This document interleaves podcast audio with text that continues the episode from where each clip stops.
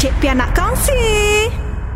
Kalau anda sakit perut, uh, ini ada cara mudah untuk bantu anda legakan sakit perut tu. Uh, kadang-kadang macam kalau tak serius sangat, tak perlulah eh. Tidak disarankan untuk ambil ubat tahan sakit. Uh, yang pertamanya, uh, cara ni anda boleh buat elakkan berbaring. Apabila sakit perut menyerang, elakkan berbaring selama beberapa jam sehingga sakitnya berkurangan. Anda kena ubah posisi badan seperti merangkak di atas katil ataupun sofa selama 10 saat. Kemudian hembus nafas dalam keadaan terkawal sambil kepala diturunkan sedikit. Uh, jika dalam keadaan berbaring, ia akan membuatkan asid perut bergerak ke belakang dan ke atas serta mencetuskan tindak balas pedih ulu hati ataupun sakit perut. Yang kedua, minum air putih. Uh, di mana air merupakan alternatif yang boleh mencerna segala jenis kandungan dalam usus dan menyerap nutrien daripada makanan dan minuman dengan cekap. Malah membantu menghilangkan sakit perut. Uh, ataupun lilit dengan beg pemanas tu kan. Macam tungku tu, letakkan kat perut tu. Hilang sakit perut ataupun anda boleh ambil minuman halia dan juga pudina. Ah ini Cik Piah biasa buat juga ni kalau sakit perut kan. Macam angin banyak gitu kan. Ah minum ah, minuman halia dan pudina di mana